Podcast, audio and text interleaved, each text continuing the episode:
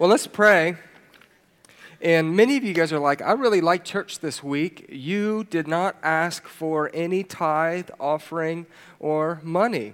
Well, the fact of the matter is this um, we're going to talk about it, and then you're going to get so emotional that you're just going to empty all your pocketbooks at the end. So, we're going to take the offering at the end today, mainly because I forgot. So, I had on my notes, I had everything. And then um, Macy, God bless her, she said, So are we not taking money today? And it's, thanks. She doesn't say it like that. That's just the way I heard it. listen, listen not to her words, but her heart, right? Your heart was really pure. Thank you. No, so I'll probably forget at the end of service, so just remind me, okay? Let's pray. Father, thank you for your sweet presence this morning. We ask for more of it here at the church and within our community. That you would continue to increase the light that you bring, the love, and your blood will just pour over our houses, our communities. Father, I ask that you give us eyes to see today, ears to hear, minds to comprehend. Father, feet that just want to run with obedience. In Jesus' name. Amen. Amen. All right. So, we get to talk a hard topic today because we're, we're continuing in our series, Mechanicsburg or MCF 2030. So, where do we want to be in 30 years or, you know, 11 years as a church? We'll just call it 10 because it's easier. So, in 2030, where do we want to see this place as a church? We want to see this place that's transformed, that the gospel doesn't just um, become about me, but the gospel and the blood of Jesus comes in my life so much that then it transforms me in such a way that I go out into the world and love on other people. We want to see a congregation here that, that's, that's honoring one another, not only as um, honoring peers, honoring leaders, honoring God's presence. We want to be a church that's sole focus is Jesus Christ and Him crucified and resurrected for the atonement of our sins. We want to be single minded in that. So now today, we want to talk about what it means to be generous. And that's tough. Generosity is tough. And I promise you this, and you're, gonna, you're actually going to learn this um, probably in about 15 minutes once I get to that point. I'm not trying to get into your pockets today. I promise you. I'm actually probably going to give you something that says I can take a breath. And um, we'll see how you guys feel about it. But um, there's always this question how much should I tithe? How much should I give? What's the difference between tithe and offering? Do I bring the tithe or do I offer the tithe? What, what all is it? I only gave 1% of my tithe or can I give my tithe to other organizations other than the local church? There's all these questions. And then it gets really weird because you have these questions. And certainly, if you're within a financial crunch, then the basket crosses. And then you say to yourself, hmm, that got weird. I just gave away my kids' lunch today. And then there's the preachers that like to say, if you, just the prosperity gospel, you know, that's all I need to say. You know, there's the prosperity gospel. And we trust God here at MCF that basically, um, as this is His church, He's going to make a way. If He pro- provides for the birds and the bees and, and the fish and the seas and, and He provides Chipotle for me, He's going to provide for this church, isn't He? He will. If we're preaching Jesus Christ crucified and resurrected, that He is the one true way to heaven, and that He loves everyone, I believe that Jesus will sustain this church. So we're not here to get in your pockets, but we do want to we want to see generous people here in 2030. And I just want to get to the benediction right now because that's awesome. But um, tithe is what? Tithe basically means one tenth, right? A tenth of your money. In the Old Testament, um, God commanded his people to give their tithe. The tithe was a requirement of the law in which all Israelites were going to give 10% of everything they earned. And then they would, um, you know, give it to the, the local church, I guess, the tabernacle, the uh, temple. In the Old Testament, people, though, would actually bring more than 10%. Do you realize that? So much of the church today, you're saying, wait a second, you said more than 10%. I'm not even giving 10%, and you said that you're trying to take the pressure off of me today. Much of the church today bases the idea of 10% off of the Old Testament, right? So if you look through the New Testament scriptures, where would we see that the Bible ever says?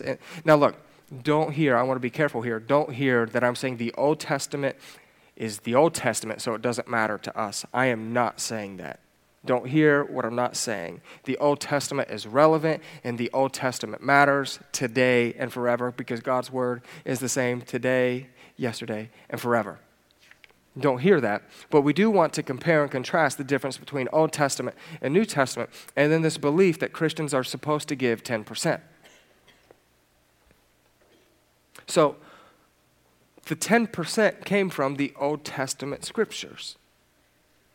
But actually, you know, there was more than one tithe in the Old Testament. Are you guys familiar with that? There was more than one. So then, if there was more than one tithe, that means it's probably more than just 10%. So there were actually three different tithes in the Old Testament. And the first one was the Levitical tithe, or the sacred tithe. You can find this, we don't have the scripture because we're just flying through it, but you can find this in Numbers 18. In this tithe, um, known as the sacred tithe, was given to the Levites and the priests for their service to the temple and the congregation in the Old Testament. So they take 10% of what they had and then they'd give it to the temple. That's what would happen. So some of what we do here at the church, we say, well, I, I'm supposed to take 10% of what I make, and that's been the historic standard, and then I'm supposed to give it to the church. And then if I do that, then God will be happy with me, and I won't feel this guilt anymore. And if He's like some of those TV pastors, He might bless me some more. Too much of the church is actually tithing off of guilt rather or obligation rather than a pure heart of generosity. And what we want here within us is, is a culture and a character within our congregation, in our communities, even West Jefferson. I've been hearing I pick on West Liberty too much and not enough West Jefferson. So, West Jefferson family, what's up? Go Rough Riders. We want to have such a congregation here, right? That our hearts melted before God, that, that, that we would say, God, if, if I have to give you everything, we know that you're going to provide. Generosity. So they gave 10% to um, the congregation in the Old Testament. The next tithe is in Deuteronomy 14, and it's the tithe of the feasts. So, many people would suggest the tithe of the feast was dedicated to the man and the woman, their families themselves, right? It was for a somewhat vacation or a trip that was intended for um, relationship with God, spiritual growth. So you have 10% of your income that's going to, now this is uh, before tithe or before um, taxes, 10% that then's going to go to, and then you get into that argument too, right? 10% that's going to the church. Now you have 10% that's going to this spiritual moment for you, uh, this awakening with God, this spiritual vacation. And then on basically every three years, three and six years, you had the tithe for the poor. And this is in Deuteronomy 14 as well. But the third tithe was um, the tithe for the poor. According to uh, Deuteronomy 14, this tithe was given only every three years. So, as the text state, um, the produce was stored up in your towns for the Levite, sojourner, fatherless, and the widow. So we're collecting it for people in need every third year. I think it suggests that the distribution was not left um, just for the individual, but for it was more of like a community project type thing, um, in which everyone was to contribute. This tithe, therefore, was for your neighbor. It wasn't collected every year. So, some of these really smart people, what they ended up doing is they said, let's do all the math, let's add all the days together, and let's figure out what percentage of tithe in the Old Testament was actually required for those who wanted to follow in God's footsteps. That number was 23%. Old Testament tithe, if that's where we're basing our tithe, then that number would be 23% based upon the three tithes. And by this point of the sermon, you're thinking, I thought you weren't trying to get into my pocket. Because I've been faithfully giving my 10% or my 5% or my 3% for several years. Could you imagine giving 23% today? That would be a crazy number. Therefore, if the argument, yeah, if the argument is that 10% is what we're supposed to be giving based upon what the Old Testament rule is, if that's our argument, we're supposed to give 10% based upon the Old Testament rule, then maybe the argument, the better argument would be we should actually give 23%. And y'all don't like that, do you? You don't like that idea. But we're not finished yet. If you had to guess, based upon the uh, Ron and Macy have already guessed, so no guessing. If you had to guess what percentage of born again believers um, tithe, what, what percentage of people, born again believers, of their gross income do they tithe? 20%, 30%, 0.5%? Someone throw something out their. What do you, what do you think? 3%. 3% is a good guess. What else? 1%.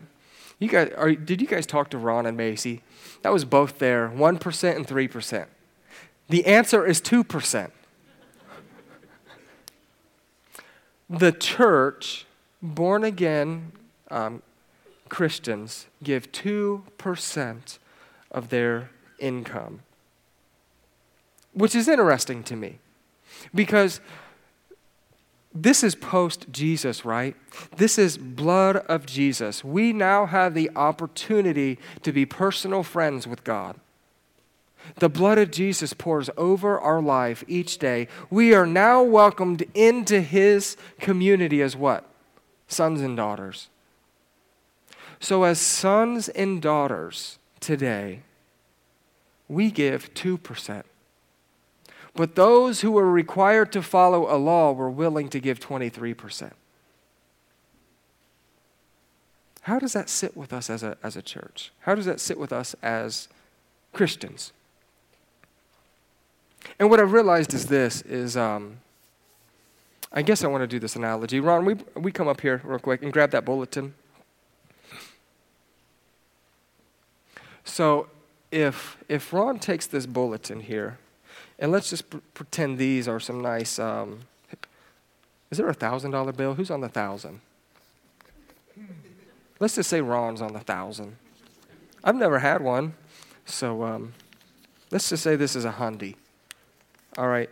So, so Ron has this hundred dollar bill. Now I want you to hold that hundred dollar bill in your hand as tightly as you want. The problem, the problem with us within uh, the American culture is this: is we have our money, and, and don't let go of that, okay? So we have our money, and we hold on to it, and we hold really tightly to it. And even if God wanted to bless us with more, and He's dropping it, no, now you hold this. We didn't practice. So you're holding this, you're holding this as tight as, as you can.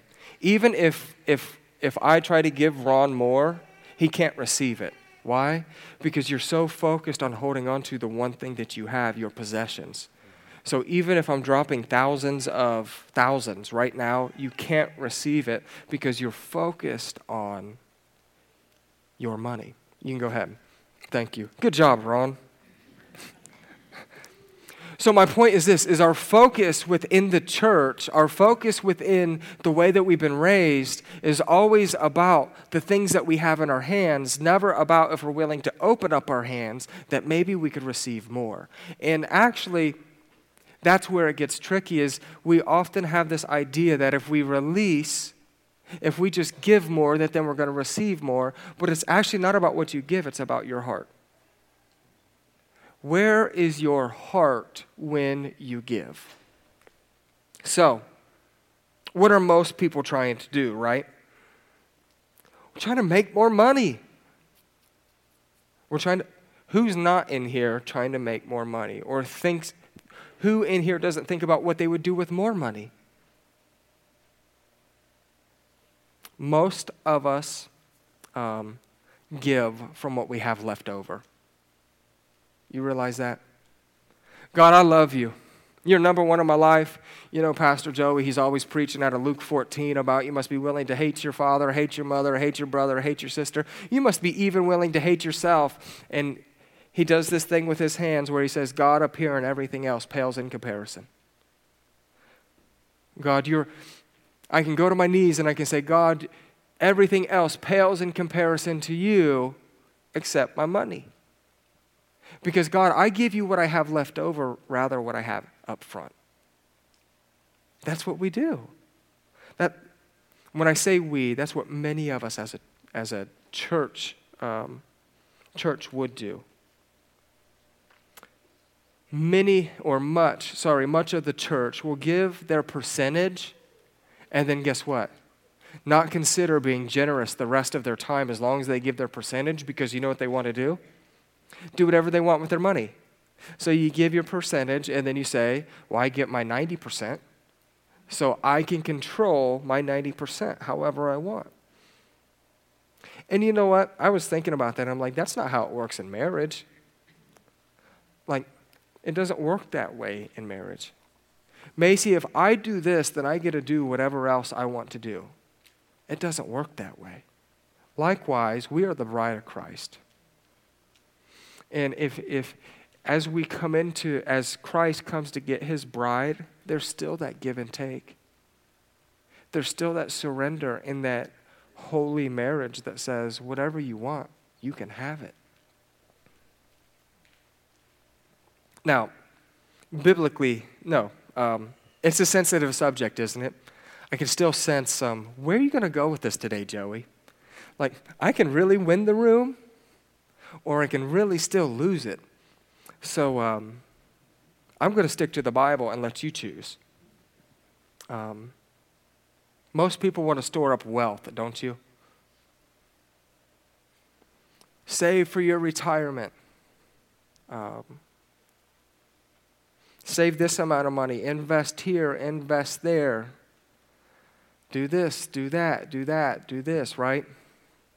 Talk to this financial advisor, that financial advisor. We all, or many of us, no, all of us are taught to store up so that when we hit 50, um, that would be a really early retirement, but at least by 70, we can have a couple good years, right? That's what we're taught.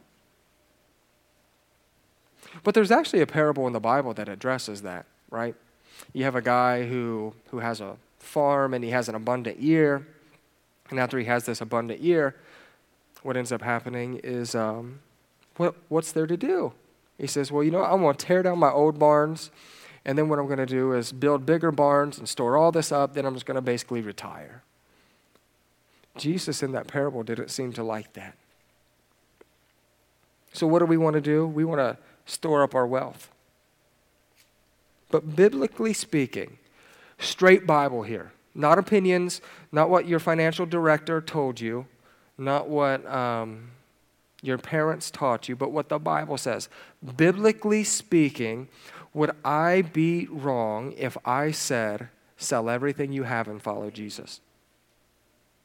Give everything away and trust Jesus. can you find a scripture that would say, Joey, that's stupid? Because I can't. I'm not asking you from the pulpit to do that.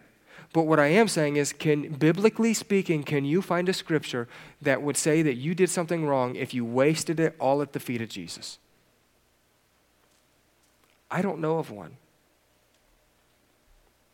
Why is it this one resource we hold on to so tightly? And money is talked about so much throughout the Bible. You want to know why? Because God knows that money will become your God and it will take his place. Because most of us in this room do better when we're in need of God than when we're not. We pursue him more when we're in need of him than when we're not. And money can be the one thing that can get us to our knees when we got a car payment tomorrow. Money's the one thing that can keep us humble. So, biblically speaking, you could give up everything with a pure heart, and I think God would honor that. See, God wants us to live eyes outward, just not eyes inward and storing up riches for ourselves. You think about the scripture where it says, Look, where were you when I was hungry? Where were you when I was thirsty? Where were you when I was in jail? And then you think of other scripture where it says, Look, if you got an extra jacket, give it away. You know, you realize there's going to be people in heaven who actually did that. There will be. And then there's just us who we have a color jacket for every color of snow in every cloud color, right? And then, and then, yeah, there's yellow snow, there's acid snow, there's snow that comes from the, the state up north that's really ugly snow. So, yes. And then we have shorts for everything, but yet there's people in need. And Jesus says, Whatever you do unto the least of these, you've done unto me. And whatever you haven't done unto the least of these, you haven't done unto me. And there's going to be people who don't just get by when they go to heaven. There's actually a congregation of people somewhere, I believe, that's willing to give up everything. When we get to, I feel like the, the much of the American church is just getting by. Jesus, I know that you're my Savior. I know that I'm a sinner. I know that the blood of Jesus is the only way for me to get to heaven. But when I put my hand on all these jackets and all these coats, and all these clothes and all these things. I want them because they're sentimental to me. I struck a few chords, didn't it? You had those sentimental jackets. And what Jesus wants is you to be able to love Him and love other people so much that you're willing to lay those things down to Him. God, if I can bring honor to your name and if I can bring love to another person and meet one of their needs, I will be generous. That's what he wants. He wants us to have a generous heart. He wants us to have eyes outward, not eyes on ourselves. So, in the New Testament, what do we see, right? Almost half the parables relate to money. Money's talked about in the New Testament more than heaven or hell. Money's talked about more than prayer. Hundreds of verses in the Gospels about money. So, what culture did Jesus try to create with his people?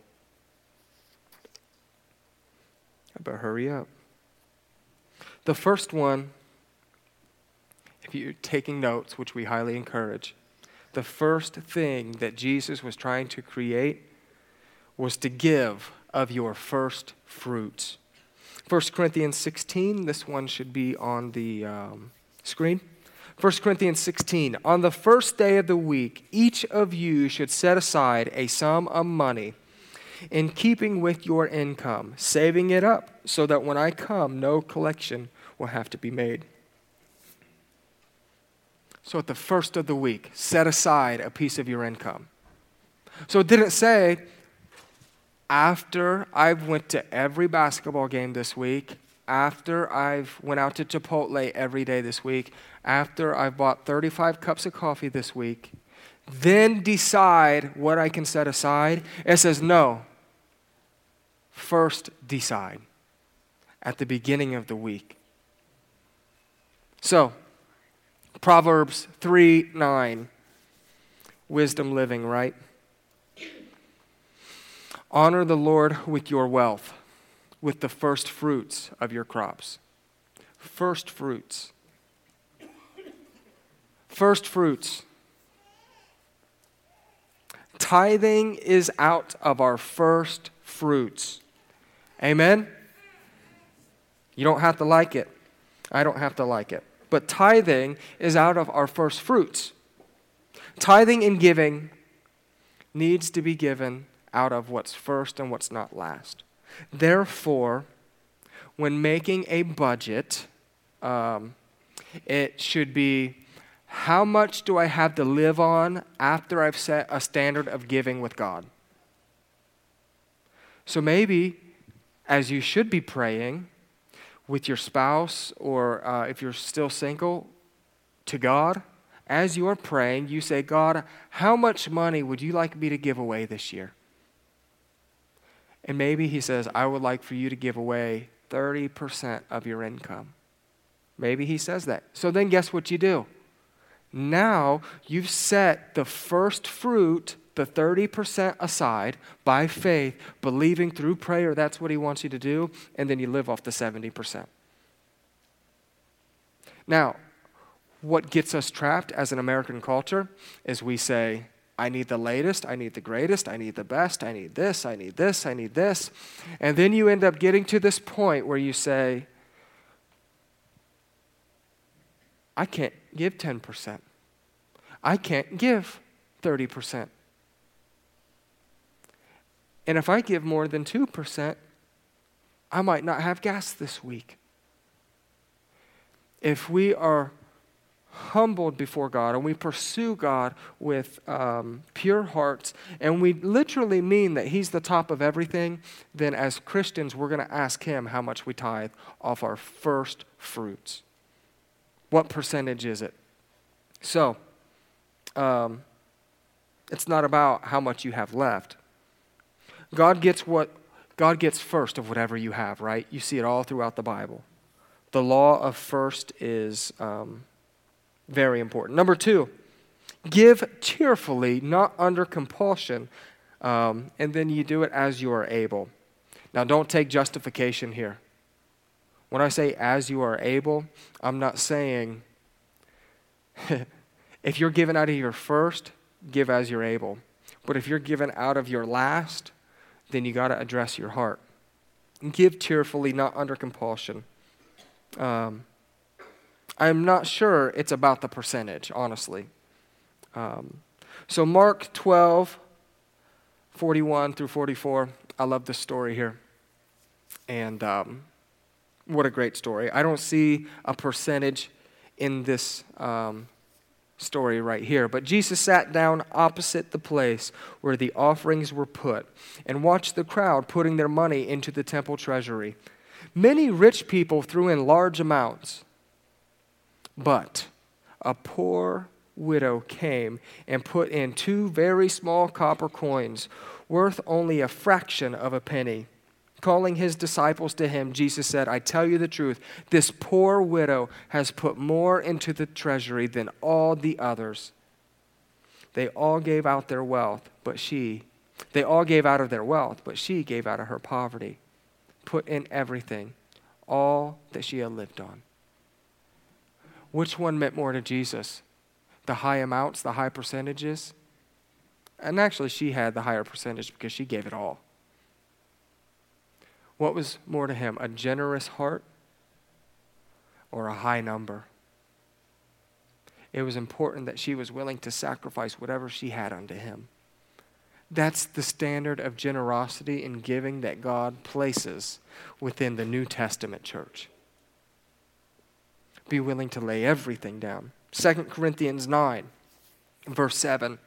Each man should give what he has decided in his heart um, to give, not reluctantly or under compulsion, for God loves a cheerful giver. Give cheerfully, right? Each man should give what he has decided. So, as I do this study, I'm starting to see it's not just about the 10%, but it's really about being a cheerful giver. I begrudgingly do this. It's been easy for Macy and I um, to give what we give, and you just kind of get in that pattern. And actually, uh, we give every other week, but what's, it's just been easy just to write a check and do it. We've created a standard of living by which we can live, and then you just give it. And it, it's actually no sacrifice to God in a sense. I want to be careful saying that, but it's just like you do it, and you've set the standard of living where unless you lose a job, then you're going to be okay. You can almost just give and not even think about the sacrifice in the pure heart that, that it is to give to God and to give in a joyful way give it away that says, God, this, this is your sacrifice. A cheerful giver. Number three, um, how much do you give? Right? So, the book of Acts, there's several scriptures that refer to giving and sacrifice. Here's the standard that we see. MCF 2030, here's what we hope all the believers were together and had everything in common. All the believers, so all of us from West Jefferson to West Liberty to London, Mechanicsburg, Urbana, Springfield, Bellefontaine, all those good areas, Marysville. All the believers, Acts 2, verse 44 through 45. All the believers were together and had everything in common, common selling their possessions and goods they gave to anyone as they had need.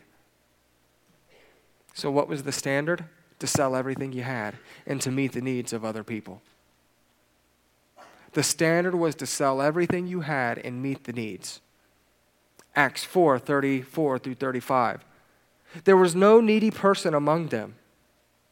For, um, for from time to time, those who owned lands or houses sold them brought the money from the sales, and put them at the apostles' feet, and it was distributed to anyone as he had need. But remember, every coat, every t shirt, every off road vehicle, every iPad, Androids, I know they're really cheap, so it doesn't even really matter but you iPhone users who actually have a good phone, all the Apple products, all this wasted money on Michigan attire. give those things away. Krista, give your Michigan stuff away.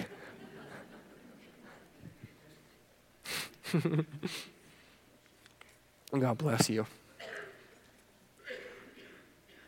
They were willing to get rid of it. Now, listen, you're saying, God's not mad at the way I'm living. And I'm not saying He's mad at the way you're living either. But what I am saying is there's going to be people in heaven who I believe have 8,000 square foot houses who decided to sell them and throw them at the feet of Jesus and live for Him differently. And we have the choice because we can't outgive God, we can't out surrender to God. Many of us want our inheritance now when Christ has one for us in heaven.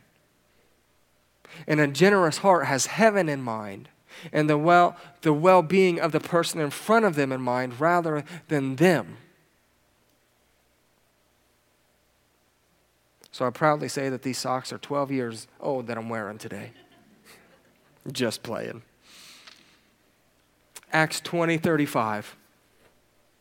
It is more blessed to give than it is to receive. They gave as much as it cost to meet the needs of others. See, in the New Testament, I believe that I can't find a standard percentage that God requires for the church to give 10 to 23%. Why? Because He actually wants you to lay it all down. God wants you to lay everything down to Him. God wants our hearts to trust Him. He provides for everything else, doesn't He? The birds, the animals, the grass, how much more does He want to provide for you? 2 Corinthians 8, and I'm going to try to go into uh, fast motion here, fast forward just a little bit. 2 Corinthians 8, um, 7 through 9. Here, Paul is talking to the church in Corinthians, and here's what he says But since you excel in everything, in faith, in speech, in knowledge, in complete earnestness, and in love, um, we have kindled in you, see to that that you also excel in this grace of giving. So you excel in everything else. Now, please also excel in the grace of giving. I'm not commanding you, but I want you to test the uh, sincerity of your heart, uh, sorry, of your love, by comparing it with the earnestness of others. I want you to test the sincerity of your heart. I want you to test the sincerity of your heart. And this, this is what um, verse 9 says. For you know the grace of our Lord Jesus Christ, that though he was rich, yet for your sake he became poor, so that you, through uh, his poverty, might become rich. Jesus set that standard for you and I. That though he was rich, he became poor because you were poor and he wanted you to inherit uh, freedom he wanted you to become rich. And what's the rich alluding to? Eternal life and set free from sin and death. That a perfect being, that the Son of God was willing to die on the cross for your sin. That's the standard that He set. That you have to be willing to give everything for your brother, for your sister, for, for the least of these. He became, in a sense, bankrupt. He gave it all. Why? Because He loves us that deeply. And if God can love me that deeply and He can love you that deeply, guess what? He also wants us to love others deeply. So I'm not here to tell you that, that your 1% isn't good. But God has been telling you for a long time whether your 1% is good or not. Right? You don't need me to tell you what if your 10% is good or not. God's been telling you for a long time that He wants more of your heart, that He wants you to be willing to lay down everything.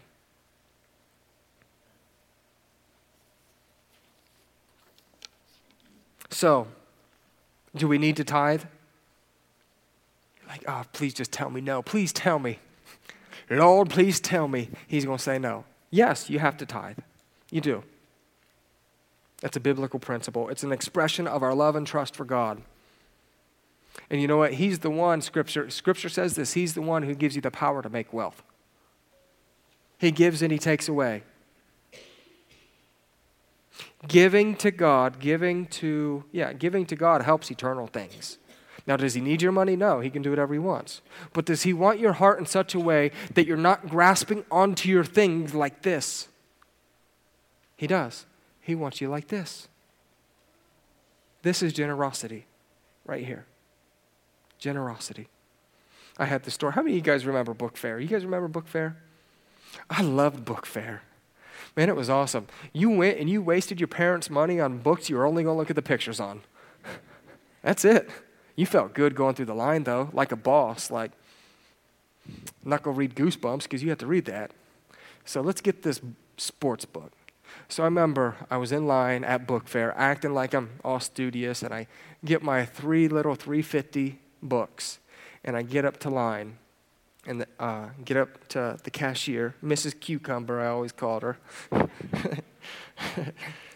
so she's up there, and uh, she's taking my money. No, she's taking the person in front of me's money, and um, she said, "Dear, you actually don't have enough money." And uh, he was like four dollars and fifty cents short. It's like second grade math. Come on, like you don't know how to do simple math? No, it's Mechanicsburg.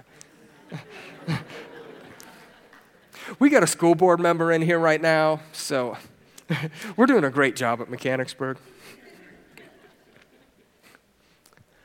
So you know what I said? I'm to put back my two books. So I took my two books and I put them back and I gave him my money. And a cucumber was like, You sure you want to do that? I said, I want to do it. Generous hearts. Purity, you think of a little Joey, right? A little Joey doing that. If you guys would have saw that, your hearts probably would have been melted, right? You don't see that. Now, why I share that is you don't. I'm just making it plain. Make it plain, Pastor. Point being, if you would have saw this little one being willing to sacrifice something for the well-being of another person, your heart would have melted. Every time us as sons and daughters and little ones are willing with a pure heart to give up something of ours, God loves it and his heart melts. You can't outgive him. So as we, we wrap up, um, when God gives you more, it isn't to increase your standard of living, but it's actually, I believe, to increase your standard of giving. We don't give to meet a requirement. We don't give to get or be noticed. We don't give to be loved by God. But we give because God loves us and we love Him and we trust Him. So, what is a good starting place? Where's a good place to continue? Give because you believe in God's goodness and out of a desire to serve His purpose and advance His kingdom. Give out of what you have first, not what you have left over. Be consistent. You can't outgive God. Be glad about giving. Be willing to lay everything down.